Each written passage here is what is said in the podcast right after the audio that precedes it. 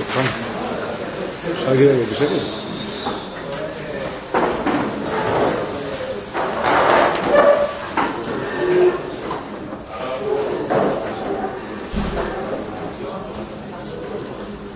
משום מה, משום מה זה מפריע הרעש. כן.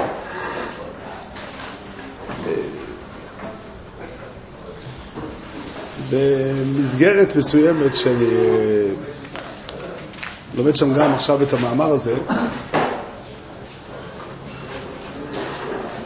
אז שאל מישהו שאלה, ואני חושב שהיא שאלה נכונה.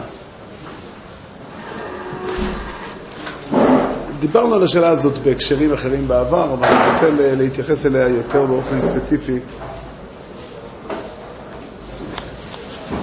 בהקשר של המאמר הזה. במאמר הכיווי, במאמר הכיווי הרמח"ל מעמיד, ודיברנו שאצל הרמח"ל זה יסוד רחב יותר, שהוא מדבר על זה בעוד מקומות, את נקודת המרכז של, ה, של המציאות של אדם דתי ביחס לקדוש ברוך הוא, שהקדוש ברוך הוא משפיע של טוב אליי. ואני עומד כמי שמקבל ומצפה לקבל את, ה, את הטוב. ושאל אותו אדם, איך זה הולך, איך זה מתחבר ביחד עם המחויבות של, של, שהתורה מעמידה, את המחויבות לנהוג בדרך של חסד, צדקה ומשפט. כמובן, האם האדם עסוק בלקבל או עסוק בלתת. כיוון שהתורה הרבה מאוד פעמים מדברת ומדגישה את נקודת המרכז של ידיעת השם, של חסד, צדקה ומשפט. קראנו בהקשר הזה, קראנו כאן פעם את פרק נ' שבתהילים, שמדבר על זה, אבל זה חוזר על עצמו בהרבה מאוד מקומות בתור, ב, ב, ב, בתורה נביאים וכתובים. שידיעת השם היא ידיעת רחב, ודרכי השם זה חסד, צדקה ומשפט. ממש בלשון שהרמב"ם מסיים את ספר המורה, תכלית הכל היא ידיעתו, ותכלית ידיעתו עשייתו. אז יש כאן לכאורה שתי נקודות שקשה להניח אותן כשתי נקודות נפרדות, ו- וזה עוד יותר מועצם הפער בין שניהם על ידי דברי הרמח"ל כאן. האם עיקר העמידה של אדם בעולם זה אני רוצה שיהיה לי טוב ואני עומד מול הבורא, מול מקור השפע הכי גדול כדי לקבל את השפע? או שאני עומד כאדם שמחויב לדאוג לזולת, לדאוג לסובב.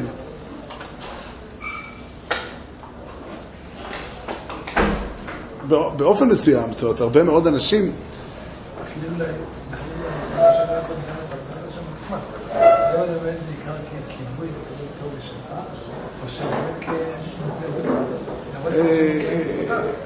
אני חושב שאפשר גם לקחת את השאלה במקום הזה. בנוסח הזה דיברנו על זה כאן, לקטע הזה של השאלה.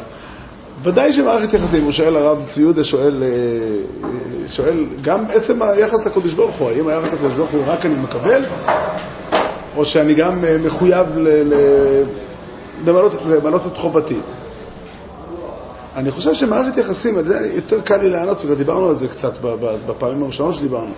מערכת יחסים בנויה, כל מערכת יחסים בנויה מזה שאני מקבל, והקבלה מחייבת אותי גם לתת. אנחנו מציירים מערכת יחסים כזו, לפחות קל לצייר את זה, מערכת יחסים של אבא ובן.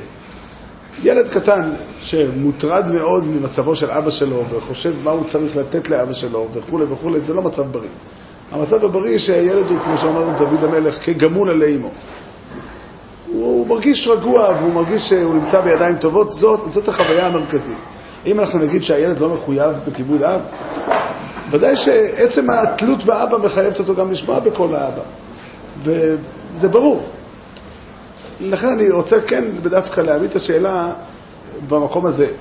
זאת אומרת, האם עיקרו של האדם זה לעמוד לפני הבורא, והבורא הוא משפיע ואנחנו מקבלים, ובעצם אנחנו עסוקים בלקבל את השפע הכי טוב? או שאיפה נמצא פה, איך מתחבר התחום השני, החידוש השני שהתורה מחדשת אותו בכל מקום?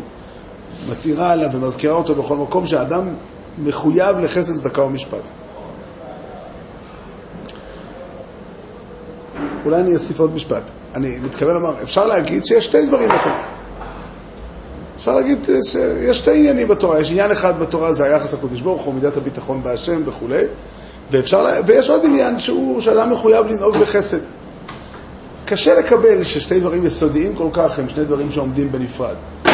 צריך להיות איזשהו, אה, הסברה נותנת, השאיפה שלנו לכאורה לתפוס את הדברים באופן שהם מתחברים ביחד.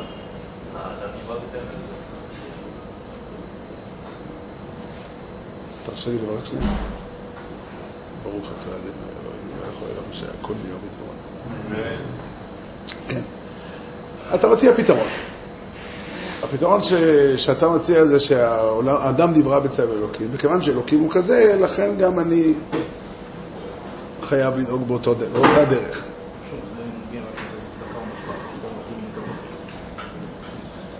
עכשיו שואל שאלה נוספת לגמרי. לא, השאלה שאתה שואל, השאלה שאתה שואל היא שאלה אחרת והיא שאלה מעניינת בפני עצמה. אני לא אכנס לענות עליה, אבל אני רק אגיד לציבור כדי שישמעו את השאלה. הרב, הרב אה, רבי יצחק קוטנר כותב בספר פרד יצחוק שהוא שמע מגדולי הדורות הקודמים, אה, מגדולי הדור הקודם, אני לא טועה, מאחד מגדולי הדור הקודם הוא שמע שבכל המידות שאדם נוהג בהן יש את העניין של אה,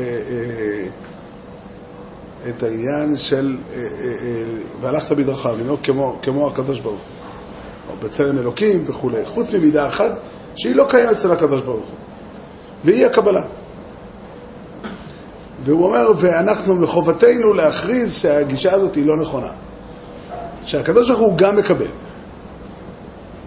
הוא חפץ, הוא מעמיד את עצמו, ככה הנוסח שלו אם אני לא טועה, הוא מעמיד את עצמו כמקבל מאיתנו את העבודה, והוא מעוניין בה וחפץ בה, וזה חסר לו כשאנחנו לא עובדים את השם וכו'.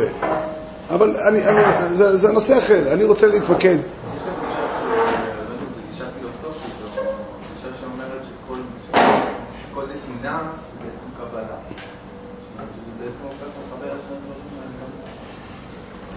כל קבלה, כל קבלה היא נתינה, או כל נתינה היא קבלה. כן, חברים, בואו בוא, בוא, בוא, בוא, בוא נתמקד, אני רוצה שהדיון יהיה קצת ממוקד, אני רוצה להגיד משהו שאני חושב שהוא מאוד חשוב ומאוד משמעותי.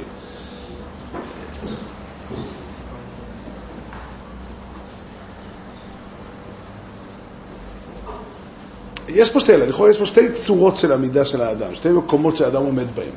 יש מקום אחד שאומר, אנחנו כולנו די קרובים ל- ל- להבין את שתי התפיסות האלה. אנחנו מבינים מצב נפשי של אדם מקבל.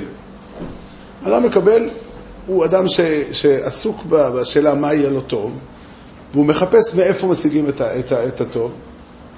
נמחיש את זה בצורה גסה, הילד שמחפש איפה יש ממתקים בבית, הוא מתרוצץ, איפה אימא החביאה את השוקולד שקנו לשבת, ו, ו, או איך משיגים, איך גורמים לאימא לתת לי את הממתק. אמא קנתה את זה לשבת, אבל היום יום שישי או חמישי ואני כבר רוצה לקבל קצת, אז באיזה דרך משיגים את זה? זו עמידה אחת של אדם, וכולנו מכירים אותה מאוד מקרוב, מאוד מאוד מקרוב. זו עמידה אחת. ויש עמידה אחרת, יש אדם שמסתובב במציאות והוא עסוק באחריות. הוא אחראי, אחראי למציאות שמסביבו. אחראי לאדם שעל ידו שחסר לו משהו, הוא אחראי לאדם ש, ש, שאני מחויב לו, אחראי שלא לגרום נזק וכו'. אלה הן לכאורה שתי עמידות נפשיות מנוגדות. את שתיהן אנחנו מכירים מקרוב. כל אחד ואחד מאיתנו יש לו את שתיהם, פעם את זה ופעם את זה, ואולי אפילו באותו בו זמנית את שתיהם. אבל אנחנו כן מרגישים שיש פה שתי עמידות מנוגדות. וזו השאלה. בגלל התחושה הזו, הרבה מאוד אנשים ברחו מלשים את הקבלה במרכז. בגלל התחושה הזו, בגלל התחושה שהעמידה היותר יפה של האדם, אנחנו רואים יותר יפה את האדם שעומד כאחראי לסובב. כאחראי, אדם שאומר, פלוני סובל ואני דואג שהוא לא יסבול. פלוני אה, יכול להיות לו יותר טוב ואני דואג שיהיה לו יותר טוב. כל אחד מאיתנו יש לו יותר אה, יחס של אה, כבוד לעמידה הזו. ומכאן מגיעה השאלה, מכאן מגיעה השאלה, האם יש פה, הרמח"ל פה בא ואומר, כביכול, שם, דופק על השולחן ואומר לך, רבותיי, אני רוצה להודיע לכם הודעה רבתי, להכריז הכרזה גדולה, מי יודע מי חשב על זה לפניי, אני קצת מקצין לזה כדי להמחיש את הדברים. אני רוצה לחדש חידוש עצום. תדעו לכם, עיקר עבודת האדם בעולם, עיקר העמידה של אדם דתי מול אלוקים, עיקר העמידה של אדם בעולם בכלל, הוא כמכבל. אדם מעצם היותו חפץ שיהיה לו טוב, וזה המקום שלו. אנחנו לא מנסים לצמצם את זה הפוך. הפוך, הרצון של האדם שיהיה לו טוב הוא, הוא רצון ה... הוא, הוא השער להכניס את האדם לעבודת השם. בדרך הזאת אדם מתחבר לקדוש ברוך. זה החידוש הגדול שהרמח"ל עושה פה, וזה באמת חידוש עצום. זה עוד חידוש עצום, חידוש עצום לא מפני שאף אחד לא אמר את זה לפניו, אלא כי כל מי שיגיד את זה וכל מי שמדגיש את ההדגשה הזאת, הוא, הוא מעורר תשומת לב. הוא מעורר איזשהו, כן רבותיי, ככה? עד כדי כך? זה המרכז, איפה נמצאת העמידה של האדם ההפוכה? אז אפשר להגיד שאדם צריך שתי דברים. מי אמר שכל שתי דינים צריכים להתחבר, להיות, אה, להגיע ממקור אחד? אבל משהו בלב שלנו מסרב לקבל ששני יסודות כאלה בחיים הם, הם שתי דברים נפרדים שעומדים בלי יחס. ואנחנו מנסים להשתדל ליצור uh, חיבור ביניהם. ליצור חיבור ביניהם, ליצור איזשהו מבנה ששני הדברים מתחברים. כן.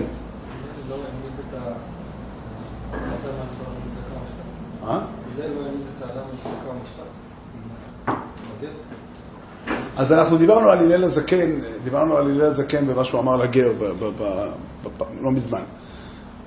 דיברנו על הגמרא הזאת, והבנו שם שתי פירושים של רש"י, שבעצם, זה לא מדויק, כי רש"י בשני הפירושים מדבר על המחויבות שלך. ופה הרמח"ל מדבר לא על המחויבות של מה שאתה צריך לתת לחבר, אלא מה שאתה צריך לקבל. צריך חשוב לשים לב. יש פה ברמח"ל אמירה מאוד מאוד אה, אה, חריפה. ובאמת אני אומר, תסתכלו מסביב, תסתכלו מסביב, ברוב בתי המדרש, גם אנשים שהולכים בדרך הרמח"ל. מה?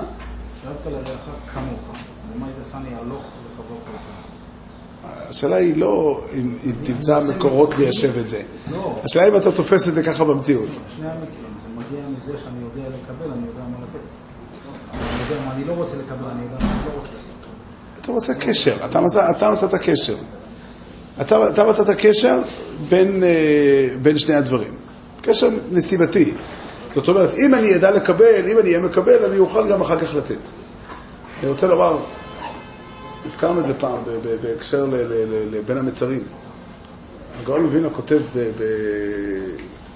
אני מדבר על הגמרא בסרט יומא, שם כתוב את המקדשות שחרבו, בית ראשון ובית שני, שילה, בקיצור, כל המקדשות שחרבו, מפני מה הם חרבו. אז כתוב שם בגמרא ככה, בית ראשון מפני מה חרב. מפני שהיה בהם עבודה זרה וגילו ראיות ושפיכות דמים. אלא שתלו ביטחונם בקדוש ברוך הוא. היה בהם גם צד חיובי, היה בהם מידת הביטחון. בית שני, היה בהם תורה ומצוות סגלות חסדים. והיה בהם שנאת חינם. אז אומר הגואל ככה, בית ראשון היו בחיצוניות רע מאוד, ג' עבירות חמורות שבתורה. אני מצטט כאילו.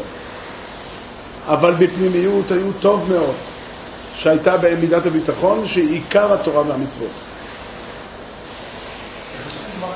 מה? אלא שתלו ביטחונם בקודש ברוך הוא. אה, רש"י מפרש את זה אחרת לגמרי. רש"י מפרש שהגמרא מנסה לענות, אם היה בהם כאלה עבירות גדולות, אז איך הם הכחישו את דברי ירמיהו? איך הם, הם סברו שבית המדרש יישאר? למה הם אמרו לירמיהו לא ייתכן שבית המדרש ייחרב? אלא שתלו ביטחונם בקודש ברוך הוא. אבל הגויין אומר ככה, הגויין אומר שהיה בהם, כנגד החסרונות הגדולים של עבודה זרה, כאילו לא רצה שפיכות דמים, היה בהם מידת הביטחון, שהיא בפנימיות היו טוב מאוד, שהיה בהם מידת הביטחון שהיא עיקר התורה והמצוות. ובית שני היו בחיצוניות טוב מאוד, שהיה בהם תורה ומצוות של גילוי חסדים. אבל בפנימיות היה רע, היו רע מאוד, שהיה בהם שנאת חינם. מה? אפשר להגיד שהיה בהם את העיקר והצליחו להגיע לכאלה עבירות. שאלה מצוינת. באמת שאלה, זה באמת דבר לא שכיח. בדרך כלל, אם חסר לאדם את הפנימיות, אז זה משפיע גם על החיצוניות. אבל יכול לקרות מקרה שלא. קורה מקרה. אבל בית שני, אומר הגויין, היו בחיצוניות טוב מאוד, שהיה בהם תורה ומצוות וגלות חסדים, אבל בפנימיות היו רע מאוד, שהיה בהם שנאת חינם, שהיא הפך מידת הביטחון. ממשיכה הגמרא הלאה. מי חמור ממי? היא באה אלוהו. מה יותר חמור? אומר הגויין, האם הפנימיות עיקר או החיצוניות עיקר? תנו עיניכם בבירה, אומרת הגמרא, שחזרה לראשונים ולא חזרה לאחרונים. בית ראשון אחרי 70 שנה, מלכתחילה כשהוא נחרב, הוא נחרב ל-70 שנה, כך הייתה הגזרה, ונקבע למועד מיד בחורבן, שזה לא יהיה חרב יותר מ-70 שנה. ובבית שני, מה נעשה? אז אומר הגויין, מכאן שהפנימיוס עיקר ולא החיצוניוס. זאת אומרת, ש... אבל, אבל כתוב בגוי משפט, שזה בעיקר מה שרצינו, ששנאת חינם שהיא הפך מידת הביטחון. אומרת, כתוב פה שמידת הביטחון, או בשפה של הרמח"ל התקווה, שזה קרוב אחד לשני, הם, הם, הם, הם מה שמפקיע משנאת חינם. אפשר לפרש את זה בהרבה, בכל מיני צורות, בכל מיני דרכים. איחוד ימים זה לא הפך מהביטחון. לא, לא, ברור. אתה, שוב פעם, הגמרא הזאת יש בה, לפי הפירוש של הגורא, יש בה חידה. גם לא רק לפי הפירוש של הגורא, גם לפי הפירוש של הגמרא. אה, אה, זה, זה ודאי צריך פירוש, אבל, אבל, אבל אנחנו כן יכולים להגיד לעצמנו ולהבין שלא תמיד, לא תמיד החיצוניות והפנימיות הולכים באותו מקום. יש מציאות כזאת, אנחנו בדרך כלל רגילים ללעוג לזה. אדם שאומר אני דתי בלב, זה נושא לבדיחה אצלנו. עכשיו, אנחנו בדרך כלל לועגים לזה כדי, אה, כדי לדרוש מאנשים להיות דתיים באמת ובצדק. אבל, אבל זה לא כל כך מצחיק. זה לא כל כך מצחיק. שוב, יש קושייה שנשאלת, אם אתה באמת דתי בלב, אז למה זה לא בא לידי ביטוי במציאות? אבל יש מצבים, ואנחנו יודעים את זה יפ- יפה מאוד, שלא תמיד המציאות החיצונית, לא. אה, הוא צודק, שכן לפעמים אדם אומר שהוא דתי בלב, אתה מבין, הכוונה, אתה יודע להגיד שאתה דתי בלב. הבנתי. אבל, אה, אבל, אבל, אבל חשוב לראות מה שכתוב פה בגמרא, איך שהגויין מפרש אותה, והגמרא מתכוונת את זה ללמד. הגמרא מתכוונת את זה ללמד, שהפנימיוס עיקר ולא החיצוניוס. לא ש... אני באמת לא היה צריך את הגויין בשביל זה. השכל הישר, הסברה הפשוטה, איך שאמור, איך שכתוב בגמרא ב... ב, ב, ב, ב רחמנא ליבא באי, זה כתוב בגמרא ככה, ואיך שכתוב ב... ב, ב, ב, ב שלמה המלך אומר, תנה בני לבך לי. דוד המלך אומר, לש- לא, שלמה המלך אומר, תנה בני לבך לי, זה פשוט. אבל, אבל, אבל עדיין המציאות היא שאנחנו צריכים, כשאומרים את זה בשם הגר"א זה יותר חזק. ככה זה המציאות. וכתוב פה בגויין שהפנימיוס עיקר ולא החיצוני. זאת אומרת, המטרה של כל התורה והמצוות היא ליצור מציאות נפשית מסוימת. המציאות הנפשית הזו היא מידת הביטחון, שההפך שלה הוא שנאת חינם. זה המטרה. אם אנחנו שואלים מה פירוש המושג להיות אדם דתי, להיות אדם דתי פירושו אדם שתופס את המציאות, אני רוצה קצת להסביר. תופס את המציאות, את ההוויה, כ- כפעולה, כדיבור שהקדוש ברוך הוא מדבר והוא דיבור מוסרי. הקדוש ברוך הוא עסוק בלהיטיב לו. יש הבדל עצום. ההבדל הגדול, זאת אומרת, ההבדל הגדול בין אדם שמאמין באמונת הייחוד ואדם שלא מאמין באמונת הייחוד, זה איזה פירוש אנחנו נותנים למציאות. זו לא שאלה היא, כאילו יש נידון איך העולם נהיה, זו שאלה היסטורית. לפני כך וכך שנים היה, העולם הרי נהיה באיזשהו רגע. איך זה נהיה? אז יש אדם שאומר העולם נהיה בדרך כזו, ויש אדם שאומר העולם נהיה בדרך כזו. למה נפקא מיני? נפקא מיני לדין ש... אני, אני תמיד אומר, היה לי פעם, שכרתי דירה אחרי החתונה שלי, באיזה, היה לנו דירה, שכרנו לשנה. זוג שהזכירו את הדירה. באמצע התקופה מגיע אלינו יום אחד הבעל, המזכיר, דופק אצלנו בדלת, הוא אומר, אני רוצה שתדעו שאני ואשתי הסתכסכנו ואנחנו הולכים להתגרש. מאוד לא נעים, אבל מה, מה, מה אני יכול לעזור בעניין? הוא אומר, נפקא מיני שאת הכסף של השכירות, אם אשתי תדפוק, אל תיתן לה, תיתן רק לי. נו, נו. לא ידעתי מה לעשות, אמרתי, אני אחשוב, לא יודע איך להתמודד עם זה בדיוק וכולי. אחרי אה, 20 דקות, מי דופק? האישה דופקת. היא אומרת, שתדע לך, לא, שוב, זה לא עניין שלך, היא מבינה ש... שאנחנו לא צריכים לעזור, זה לא תפקיד שלנו, אבל רק חשוב שנדע שאת הכסף צריך להעביר לה ולא לא. הבעיה הגדולה שאני צריך להחליט. אז אמרתי להם, תשמעו חבר'ה, אני אשאיר את, את, את, ה- את הכסף אצל הרב של השכונה, ותסתדרו ביניכם, אני לא, אני אלך עכשיו להכריע מי צודק. אפשר להתייחס לשאלה של אמונת הייחוד באותו צורה. יש עולם, ואנחנו חיים בעולם, השאלה היא מי בעל הבית. נפקא מיני למי לשלם שכירות. צריך לדעת פשוט מי הוא, איזה, לאיזה חשבון בנק אני צריך להפקיד את הכסף. יש מי שאומר שצריך להפקיד את הכסף לחשבון של אה, בן אלוהי בבל, או של כמו של אלוהי מואב, או שיקוץ אלוהי עמון וכולי, ויש מי שאומר, לא, הבעל הבית האמיתי הוא. ויש מי שאומר שאין בעל הבית. אז זה, זה, זה בעצם השאלה. אני חושב שזה לא, לא נכון, אבל זה לא... למעשים, למעשים אין משמעות? מה, כאילו, בן אדם שהוא מתנהג בצורה, בדרך טובה, אין לזה משמעות, אלא אם כן יש... אה, אני, אני מסכים. אתה עכשיו אומר, יש עוד דבר. יש עוד דבר, שהמעשים הנכונים יש להם משמעות נכונה מצד עצמם. אבל אני אפשר מדבר... להגיד ש- ש- שתומאס קמדה, שהוא-. אה, ש? בתור קמדה, שהוא הקים את האינקוויזיציה, הוא היה בן אדם טוב, מאוד מאוד טוב. זה גם השפיע על הצורת חיים שלו ועל... אה, אין ספק. אה, חלילה. אה, אני רוצה... זה בדיוק מה שאמרת הגמרא. אני חייב- לספר לכם. היה יהודי, היה יהודי, אחד מחכמי המוסר שכתב ספר שלם, אה, חיבור, לא ספר, זה קונטר שלם לתאר את את עשיו הרשע. אל תחשוב שהוא היה ילד קטן, דיבר על החשיבות שלו, אה, איפה הוא אוחז. סיפרו אצל הרבי בריסק, הוא אמר זכותו תגן עליו.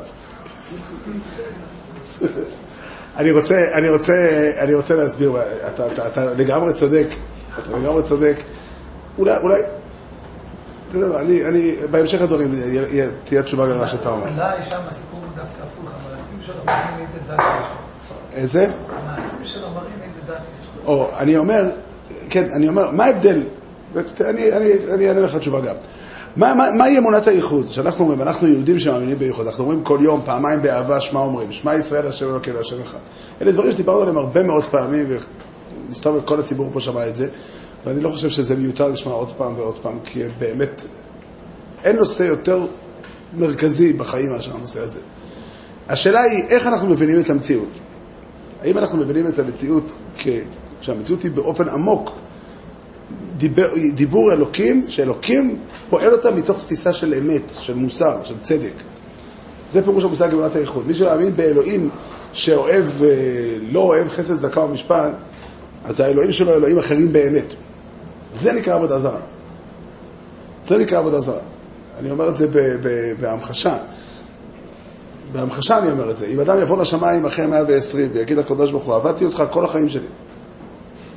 כל החיים שלי עבדתי אותך. באמת, אדם באמת שמסר את נפשו במאמץ גדול לעבוד את השם.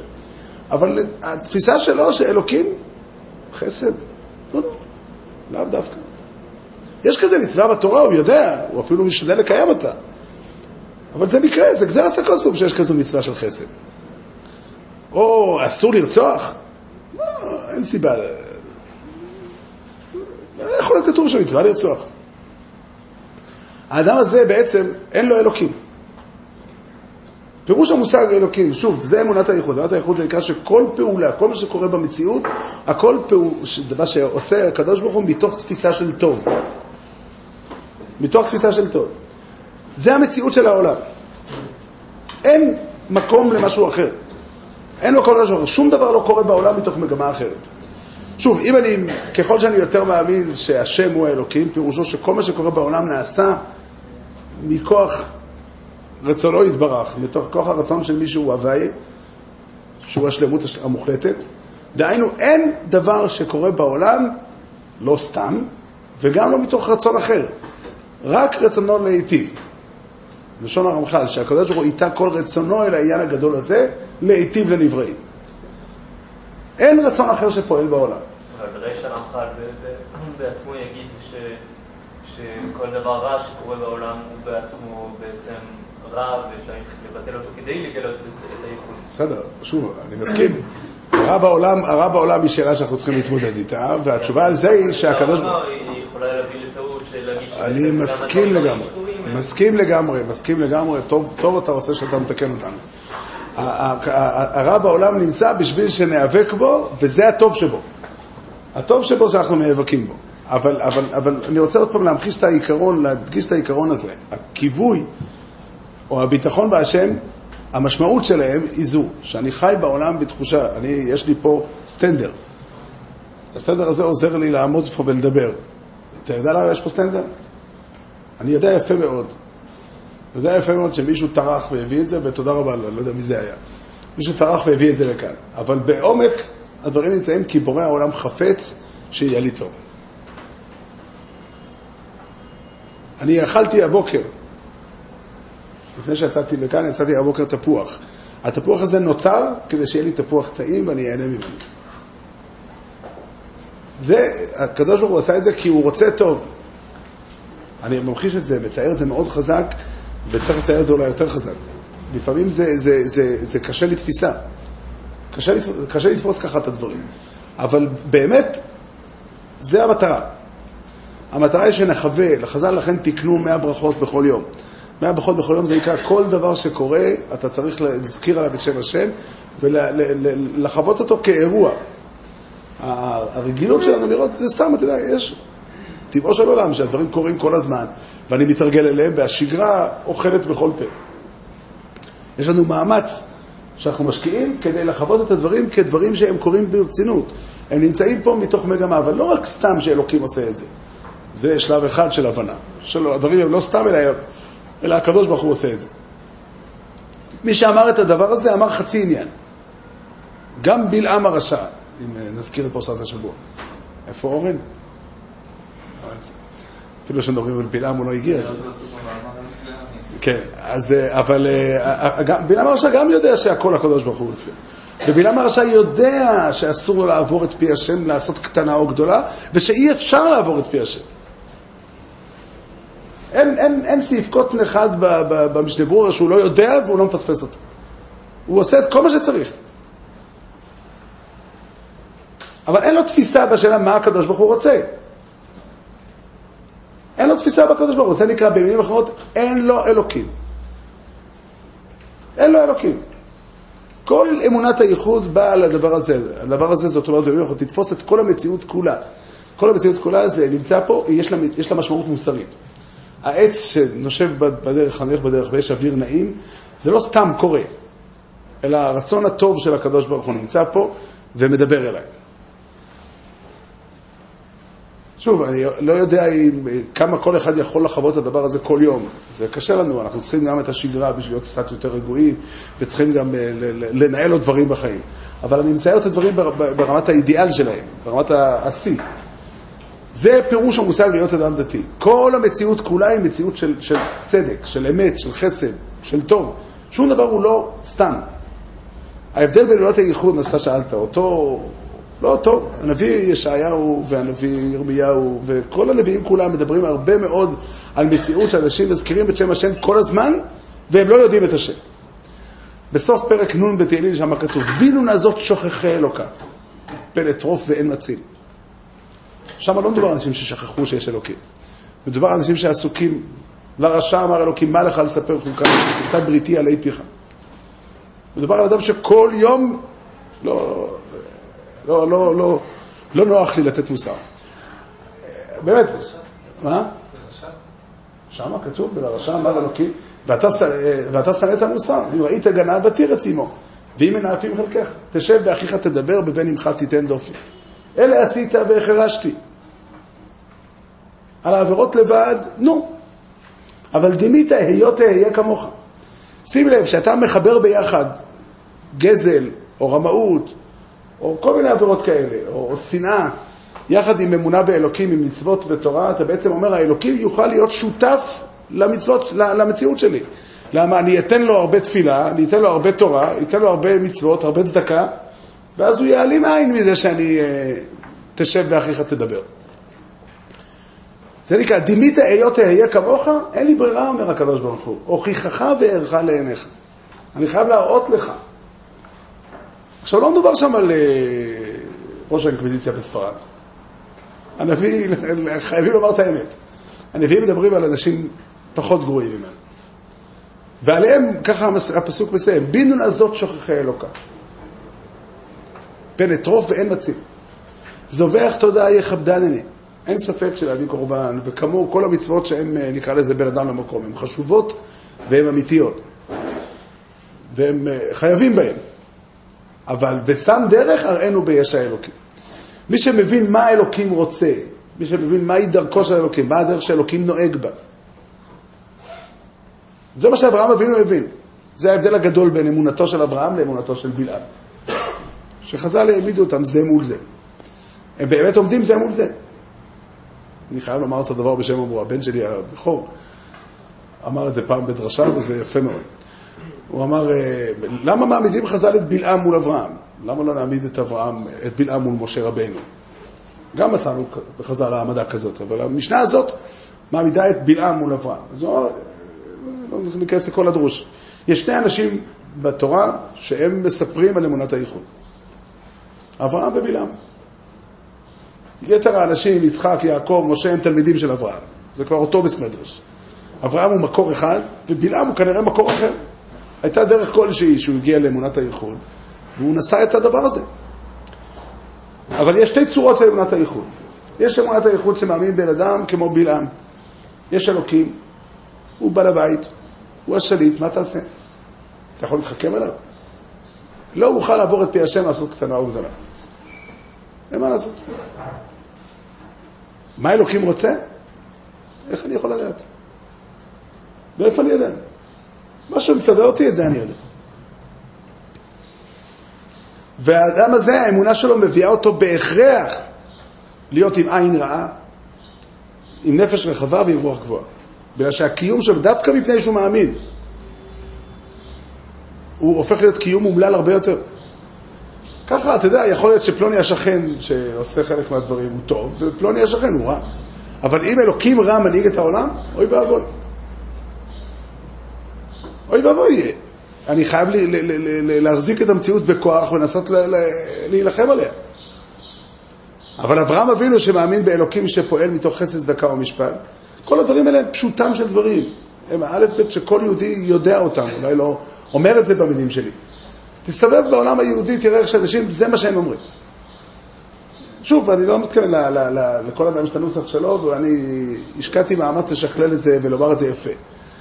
אבל, אבל זאת התפיסה, גם אנשים ש, ש, שלא מדברים ככה, הם, זאת התפיסה שהם חווים. אברהם אבינו, למען אשר יצווה את בניו ואת ביתו אחריו, ושמרו דרך השם לעשות צדקה ומשפט. לעשות צדקה ומשפט זה אומר, יש ערכים שאלוקים נוהג בהם. דרך השם, כמו שהרמב"ם כותב בפרק ב' של הלכות דעות. אה, סליחה, בסוף פרק א' של הלכות דעות. אז הרמב"ם אומר שם, דרך השם בכנראה, הדרך שהשם בעצמו נוהג. והיא דרך של צדקה ומשפט. אדם שחי עם אמונת הייחוד כזו, אז יש לו עין טובה, הוא נמצא בידיים טובות. שוב, המציאות של העולם, עלי ודידי, עלי ודאברהם אבינו, או עלי ודידן. אנחנו, אנחנו מעמידי, מעמידי, תלמידי אברהם אבינו. עלי ודידן, אז המציאות של העולם כולו היא, היא, היא מציאות של טוב. עכשיו, יש רע בעולם, אנחנו יודעים את זה היטב. יותר מדי אנחנו יודעים את זה. עם הרע הזה אנחנו צריכים להיאבק. אנחנו מבינים שהקדוש ברוך הוא שם את זה בעולם, נמצא, שם בעולם את הרע, לא כדי שהוא יהיה, כדי שניאבק בו. כדי שנתמודד בו, נתמודד איתו. וכל זה נמצא כדי שאנחנו, שהבני אדם יהיה להם יותר מקום. אבל שוב, זה הרעיון הגדול של, של אמונת האיחון. הרעיון הזה של הכיווי הוא לא אה, איזושהי מידה טובה שאפשר להגיד עליה דרשה, או אפשר דרכה להתחזק בכל מיני דברים. אלא יש פה אמירה, מהו יסוד כל היסודות. יסוד כל היסודות, איך שהרמב"ם מתחיל את, ה, את, ה, את ספר המדע. יסוד היסודות ועמוד החוכמות. היסוד של הכל הוא הדבר הזה. הוא הדבר הזה, התפיסה שאנחנו, עליה, עליה, עליה אנחנו מסרים את חיינו. בשבילה אנחנו יהודים. זה מה שאברהם אבינו לימד, זה מה שמשה רבינו לימד, זה מה שאבא שלי לימד אותי. שהקדוש ברוך הוא ברא את העולם ומנהיג אותו כסיידר, כסיידר. כל דבר שקורה בעולם הוא קורה בהנהגה אלוקית. וכל דבר שקורה בעולם קורה בהנהגה אלוקית שהיא מכוונת לטוב. מאיפה אני יודע שזה מכוון לטוב? למה, מישהו סיפר לי? זה גם נכון. גם סיפרו לי. אבל, אבל אני חושב שזו תפיסה הרבה יותר עמוקה. שמבין מה פירוש המושג האלוקי, מבין שרק כך זה יכול להיות. רק כך זה יכול להיות.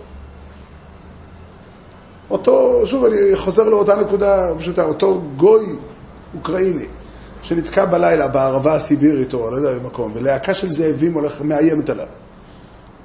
הוא בלית ברירה, או אפילו אם הוא לא, לא שמע אף פעם לא, אומר, אלוקים תעזור לי. כשהוא מזכיר את המילה אלוקים, למה הוא מתכוון? לטוב. זאת התפיסה הבסיסית, האינטואיציה הכי ראשונית שקיימת בלב, בלב האדם. על זה נאמר, אמת מארץ תצמח.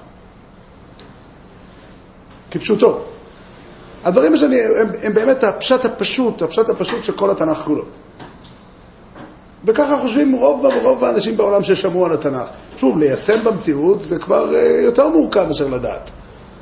לא כל מה שאנחנו יודעים אנחנו מצליחים ליישם, וזה עיקר עבודת האדם בעולם. בשביל זה אנחנו חיים בעולם, ימי חיינו בהם 70 שנה, בגבורות 80 שנה, והיו ימיו 120 שנה. בשביל זה חיים בעולם, בשביל לעשות את העבודה הזאת. וירמיהו אומר, עקוב הלב מכל ואנושו ומי ידענו. דהיינו, כל יום צריך לקום מחדש ולהגיע לעוד פינה בלב ולהכניס לשם גם אמונה. זה החיים שלנו.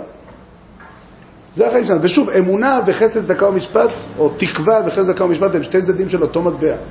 הם לא שני דברים שאפשר ליצור ביניהם קשר, למרות שהקשרים שאמרת הם קשרים נכונים. זה גם נכון מה שאמרת על צלם אלוקים, וזה גם נכון מה שאמרת, הכל אמת. אבל, אבל, אבל אני חושב שיש פה דבר אמיתי, יש פה תפיסה. יש עולם שהשפה שבו היא שפה של מקרים, או שפה של כוח, או שפה של אינטרסים, ויש אדם שחי בעולם שהשפה שם היא שפה של חסד, צדקה ומשפט.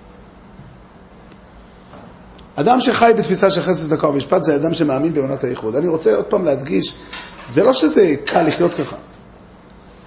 בהרבה מאוד מקרים המציאות צועקת ההפך. הרבה מאוד מקרים אדם חוזר הביתה מהשוק והוא נושך את השפתיים ואומר, למה אנשים מתנהגים כל כך רע? עולם המקרים, אפילו לא רק מה שאנשים נוהגים, המציאות לפעמים היא, היא כואבת עד, ל, ל, עד הסוף. לא תמיד אמונה היא דבר קל. אבל האמונה שורשה בקול פנימי שנמצא באדם, והקול הזה לא כבה. הזכרנו פעם שהיה אדם חכם שאמר, בבית משפט נפלא, ממעמקי הנשמה האנושית כל השם קורא בלי ערף. כל השם קורא בלי ערף. כל מי שמסתובב בעולם, כל מי שמסתובב בעולם רואה את האדם, את צורת אדם. איך בני אדם מסתובבים בעולם? כמו שאתה יכול לשמוע אצלם את, ה, את, את, את הכולו שקרים. ויש הרבה מאוד שקרים שאנשים משקרים. הרבה מאוד שקרים, לא צריך לספר לכם. הרבה מאוד שקרים. באותה מידה אתה יכול לראות בעיניים של בני אדם את האמת מארץ תצמח.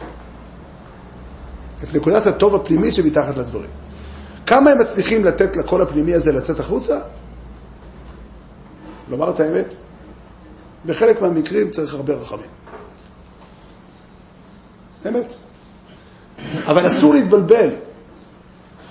מאוד מאוד חשוב לא להתבלבל.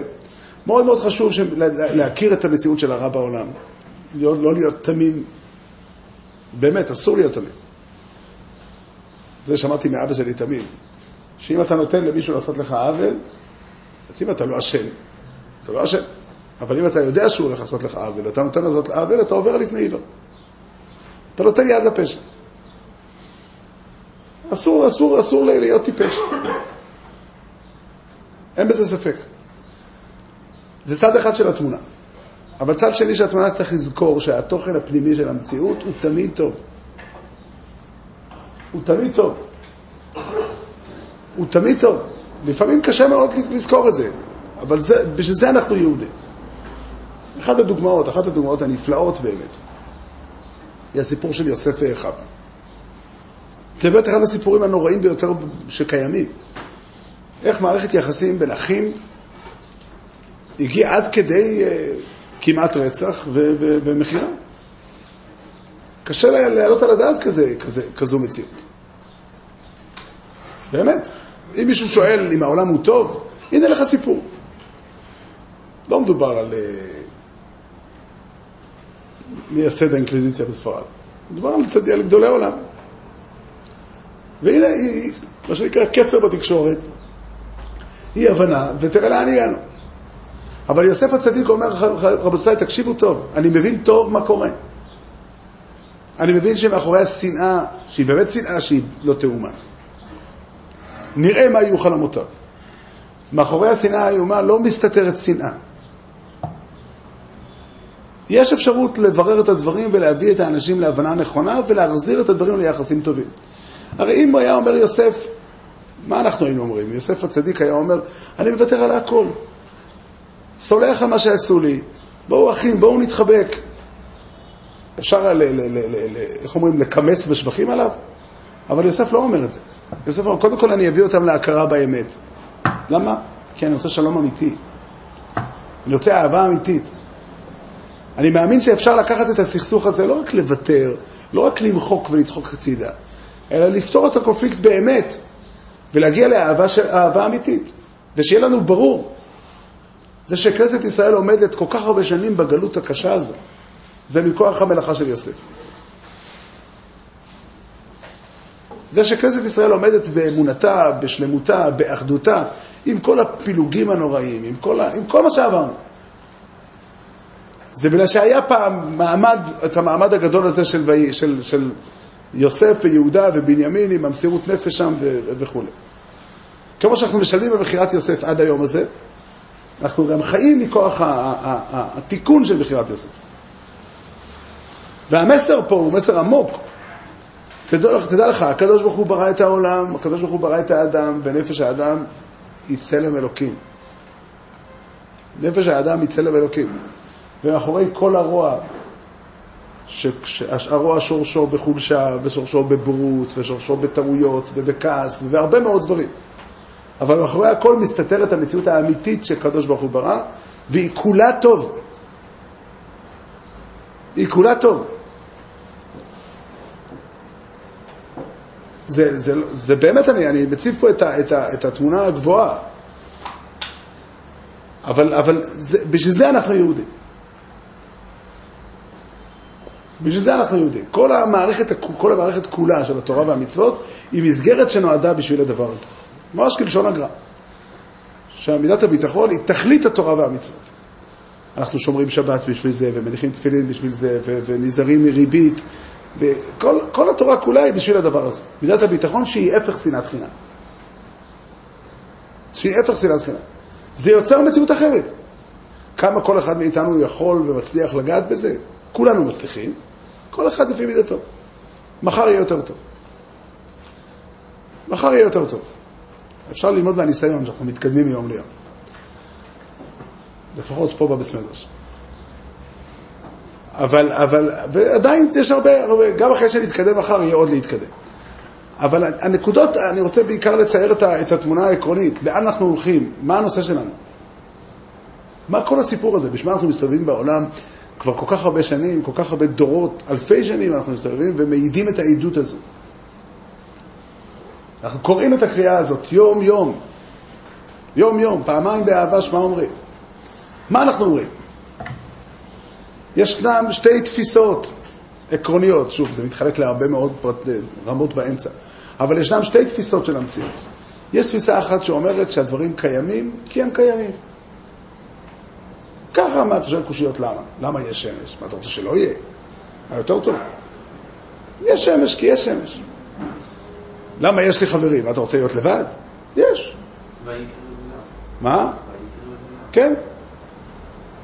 שוב, איך זה קרה בדיוק? יש עכשיו כל מיני תיאוריות. יש תיאוריה פגאנית שמדברת על עובדי, על, על אלים שיצרו את העולם.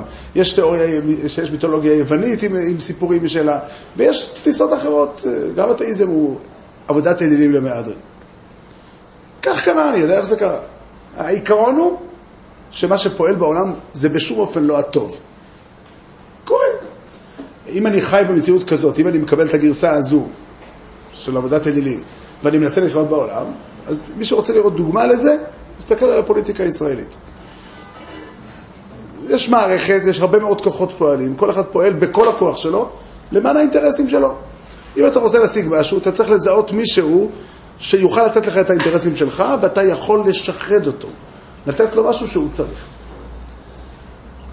והכל נשען על העיקרון ששום דבר לא נעשה לשם עצמו, מתוך, מתוך מגמה אמיתית. אם אתה פוליטיקאי טוב, אתה מבין את זה היטב. אני קצת חלש בפוליטיקה. אבל בכל אופן, אני חי פה בארץ וקורא עיתון פה ושם. זה תפיסת עולם אלילית.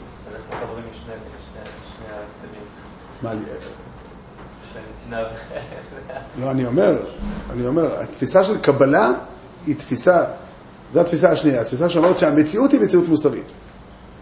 הלקבל פירושו להיות אדם מוסרי. לקבל זה להיות, דבר, להיות אדם מוסרי, להבין שאני חי באמצע פעולה, באמצע הפעולה של טוב. הקדוש ברוך הוא מיטיב לי מתוך שהטוב הוא הפועל, הוא העיקרון האמיתי של המציאות. התקווה להשם, התקווה לשפע, היא, היא, היא, היא עניינה, שוב, דיברנו על זה קצת, ההכרה בזה שהקדוש ברוך הוא, שהוא מדבר פה הרבה במאמר הזה על שם הוואי. שם הוואי פירושו השלמות המוחלטת. היא הפועלת בעולם. התוכן הפנימי של העולם, זה פירוש המילים שאמרו אנחנו רואים את זה בנעילת יום הכיפורים. הוויה הוא האלוקים. זאת אומרת ששני הכתבים מתגפים תחת התמונה הגדולה של הטוב? כן, ממש כך. אבל זה אנחנו רואים בנעילת יום הכיפורים. השם הוא האלוקים פירושו. אלוקים זה מי שמנהיג את העולם ושליט במציאות. הוויה זה, השם, זה, המציאות, זה השלמות המוחלטת. אל תגיד, שום דבר בעולם לא קורה סתם. הכל קורה מתוך הרצון השלם של הטוב השלם. זה אמונת ישראל. שוב, חשוב לספר את הסיפור מתחילתו, אין לנו הרבה זמן בשבילו, אבל הסיפור הוא סיפור ארוך.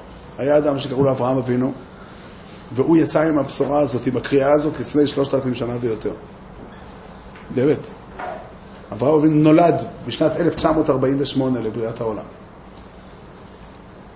והוא התחיל בשלב מסוים בחיים שלו לקרוא את הקריאה הזאת. כשהוא התחיל לקרוא את הקריאה הזאת, אנשים הסתובבו ואמרו, מה? השתגעת? מה נראה לך שעם רעיונות כאלה קונים במכולת? כתוב בחז"ל שבאו לנמרוד ואמרו לו שהאיש הזה מסוכן למלכות. נמרוד שמע, בודק את העניינים, הוא מסכים שיש בו סכנה, אבל הוא אומר, אין לו סיכוי. אם היה לו ילדים, עוד איכשהו יכל לחנך את הילדים שלו בדרך הזאת, אבל אין לו סיכוי ללדת, כמו שהממצאים מהאולטרסאונד בשערי צדק אמרו, ולשכנע אנשים, אה, דברים כאלה לא, לא עובדים. ונמרוד כנראה היה איש משופשף. אבל המציאות היא ששלושת אלפים שנה אנחנו קוראים את הקריאה הזאת. שלושת אלפים שנה אנחנו קוראים את הקריאה הזאת ולוקחים אותה ברצינות. ברצינות. דורות רבים של יהודים הלכו עם הדבר הזה לישון וקמו עם זה בבוקר. הלכו עם זה לעבודה והלכו עם זה לבס מדרש. נולדו עם זה ומתו עם זה. ואנחנו הצלחנו במידה רבה מאוד לשנות את המציאות.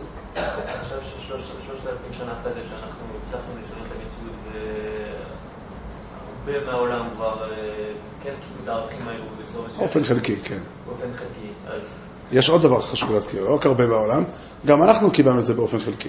כן. אנחנו גם צריכים עוד להתקדם, אבל מה- כן. מה מה נשאר ליהודים לעשות? כאילו, מה- קודם כל, קודם כל לקדם את עצמם. אני לא מחבב את המלאכה של להגיד מוסר. הדבר הזה אמור להיראות במציאות לפני ש...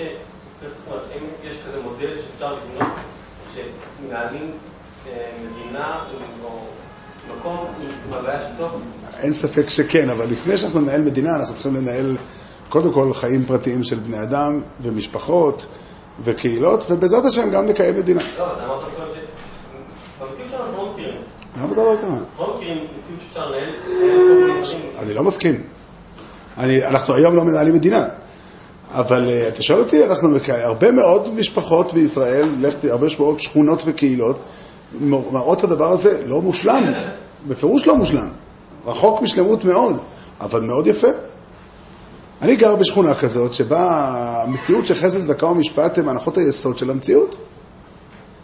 אני מכיר את השכונה הזו שאני גר בה, אבל יש הרבה שכונות כאלה. בכל מקום שתראה יהודים שומרי תורה ומצוות, יהודים נאמנים לתורה, תראה שהחסד, צדקה ומשפט... שוב, אני לא שולל את זה שחסרים דברים וצריכים לתקן דברים.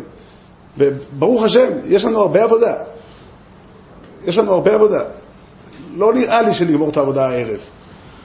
אבל, אבל, אבל אתה יכול לראות, תסתכל פה בבית מדרש, וזה, שוב, זה לא, יש הרבה בתי מדרש, אומנם בית מדרש מיוחד, אבל יש הרבה בתי מדרש בעולם, ובכל מקום תראה את האהבת רעים שיש, איך אומר הרמב"ם, לפיכך נקראו תלמידי חכמים חברים, שחברתם זה לזה חברה נאמנה, שהיא לשם שמיים. לשון הרמב"ם בפירוש המשנה דמאי. שחברתם זה לזה היא חברה נאמנה שהיא לשם שמיים. וכל מי שנמצא בבית מדרש רואה את זה. לא תמיד. בהרבה מאוד מקומות אתה יוצא, ובדרך כלל מה שקורה זה שהעץ הרע מגיע ועושה להם מצווה למלחמה, מצ... מצוות מלחמה. ואז הם יכולים גם ליפול בפח. אבל, אבל אתה שואל אותי, האם דבר השם לא, לא נראה לעיניים שהוא מביא אמת? אני חושב שמי שמסתכל על העולם, אנחנו כבשנו את העולם מכוח זה שאנחנו נראים טוב, עם כל החזונות. הת- התנ"ך הוא ספר נפלא מאוד, אבל אם התנ"ך היה עומד בארון, אף אחד לא מסתכל בו. רק בגלל שהיהודים נשאו את התנ"ך על כתפיהם במשך אלפי שנים, זה מה שהפך את העולם. והיום מה החשיבות שלנו? אנחנו עדיין עושים את זה. לא מספיק טוב או יותר, בגלל זה? כן, ממש ככה. בגלל שאנחנו מסקפים, מס- מסחררים בעצם ההוויה שלנו. אני לא אמרתי, אני לא, אני, הזמן שלנו כבר תם, אבל אני לא אמרתי שאין דברים לתקן, גם מבחינת, אה, גם מבחינת ביחסים בינלאומיים, אני לא, לא זה הנושא שלי. אתה שואל אותי באופן עקרוני, העולם כולו יודע, העולם כולו יודע שכנסת ישראל נושאת על כתפיה את אמונת הייחוד, העולם כולו יודע שכנסת ישראל היא המקור הראשון במעלה, הראשון במעלה שמכריז את ההכרזות של חסד, צדקה ומשפט בעולם. כולם יודעים, בכל העולם קוראים לזה המוסר היהודי-נוצרי. כן, כן, אל תצחק, זה נכון. הנצרות שיבשה, אה, סילפה, שינתה, אבל העבירה חלק משמעותי מהדברים לכל העולם. הרמב"ם הרמב"ם אומר את הדברים האלה, והם דברים פשוטים. והדרך היחידה שהדברים האלה עובדים זה שאנחנו, כנסת ישראל, תבטא את הערכים האלה בחיים שלה. עכשיו, כנסת ישראל זה מילה מאוד גדולה ורחבה, ואנחנו מאוד רוצים לדבר בשם כולה, אבל בואו, קודם כל, שוב, לא שאני מתכוון לומר פה מוסר למישהו, אבל כל אחד ואחד מאיתנו בחיים הפרטיים שלו יכול אה, להשתדל יותר. ולומר את האמת, יש מה להשתדל יותר. יש הרבה מה להתפעל, הרבה מה להתפעל, באמת אני אומר. אבל יש גם מה להשתדל. ולכן אדם צריך תמיד להשקיע את, את עצמו עוד פעם ועוד פעם במה שנקרא ידיעת השם. ותכלית ידיעתו, עשייתו. זהו, זמננו תם, אני מבקש סליחה באמת שגנבתי לכם חמש דקות. מה המסר של. יש סיכוי להידברות. יאללה. שמאחורי השנאה יש, אה, יש, יש, יש טוב. הבאת את זה? כן, שמתי את זה שם, אני אשים את זה כאן? לא, לא, לא, לא, טוב.